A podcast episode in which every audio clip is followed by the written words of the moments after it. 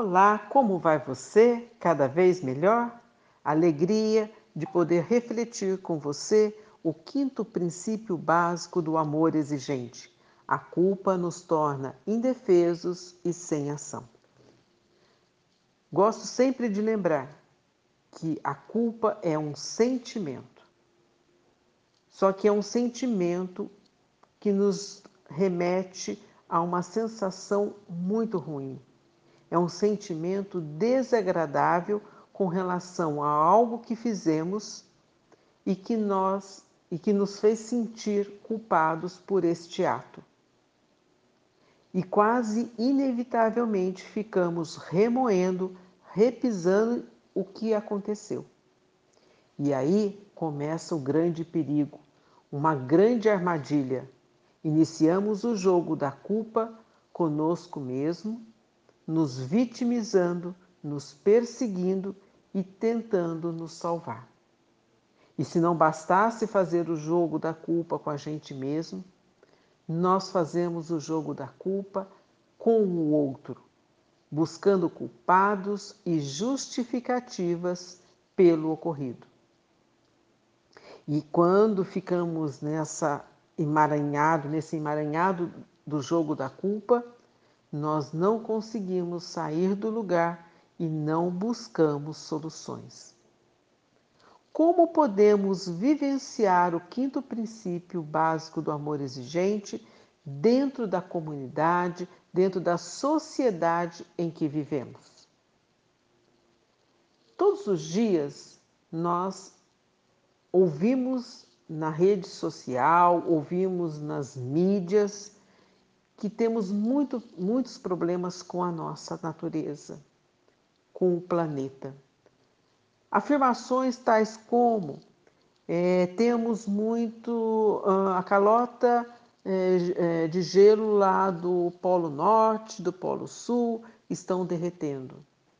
Está ocorrendo extermínio diário de 150 espécies de animais e vegetais o deserto está aumentando, o buraco de, na camada de ozônio está aumentando devido ao aquecimento global e assim por diante. E ao mesmo tempo também somos informados do grande batalhão de pessoas, de voluntários, é, trabalhando para, mundialmente, numa escala mundial, para diminuir todo esse impacto. E todo esse mutirão de pessoas trabalhando precisam de recursos financeiros. E muitas vezes, de uma maneira assertiva, correta, eu vou lá e contribuo com essas entidades.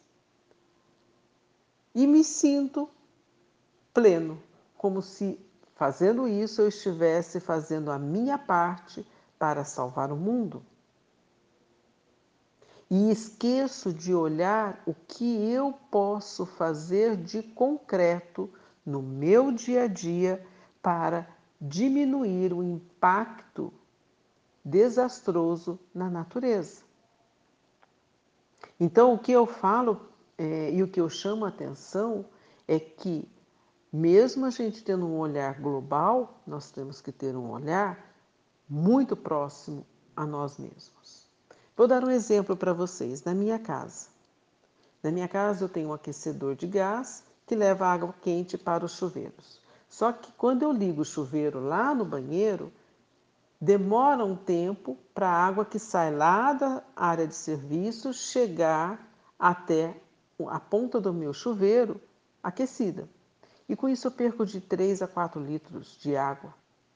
Então eu resolvi colocar um balde para coletar esta água. Ato simples. Mas aquela água que cai no balde, ela não pode ser desperdiçada, porque o intuito era o quê? Coletar a água para ela não ir para o ralo. Então eu tenho que pegar aquele balde e utilizar aquela água de uma maneira boa, ou através da própria descarga, evitar de apertar o botãozinho lá da descarga, ou levando para a máquina de lavar roupa. Só que fazer esse ato e fazer com que todos da casa tenham esse olhar de pegar o balde e jogar no lugar correto, é muito complicado.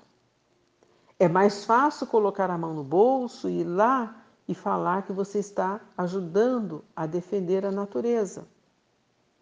Mas a hora de fazer o dia a dia, os atos dentro da sua casa, é muito difícil.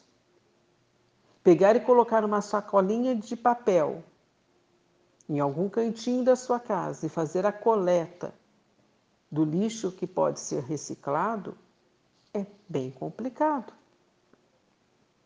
Então, gente, o que eu estou querendo dizer com isso? Que quando a gente vê, por exemplo, a natureza, a desculpa, a violência na nossa sociedade, nós jogamos a culpa no governo, no traficante. E o que eu posso fazer de concreto no meu dia a dia? Como eu posso, ao dar uma aula para o meu aluno, incutir na cabecinha dele a necessidade de sermos éticos? Como trabalhar as emoções? Que habilidades que eu ofereço para aquela, para aquela criança? Será que eu posso adotar alguma família muito simples, muito pobre, ou uma família que está com comportamentos muito inadequados? E ajudar aquela família a fazer mudanças importantes no seu comportamento para estruturá-la de tal maneira que os filhos, as crianças daquela casa possam dizer não às drogas e diminuir lá o papel do traficante nessa violência toda?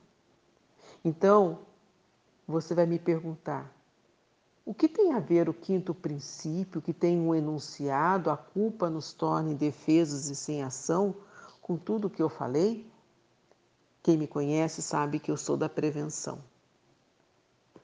E o que nós podemos fazer hoje é prevenir esse sentimento tão ruim e tão desagradável que é a culpa. Só podemos fazer mudanças no agora. Então, o que eu posso realmente fazer hoje para diminuir esse impacto na natureza, esse impacto na, no comportamento da sociedade, da comunidade onde eu vivo? O que eu posso ir arrumando, o que eu posso arrumar no meu dia a dia para que as coisas fiquem mais organizadas no mundo em que eu vivo? Então, a minha reflexão é essa: como prevenir este sentimento de culpa que nos torna paralisados e indefesos. Para isso, nós temos que fazer as mudanças necessárias no aqui e agora. Temos uma consciência plena do que está acontecendo na minha sociedade, na minha comunidade. Como investir na educação e nas habilidades das crianças.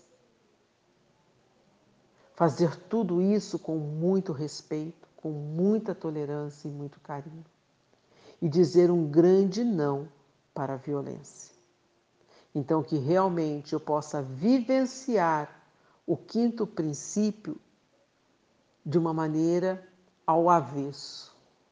Que eu possa vivenciar o quinto princípio me responsabilizando e chamando para mim as responsabilidades antes que as coisas aconteçam, para que só coisas boas possam acontecer na nossa vida e na nossa sociedade.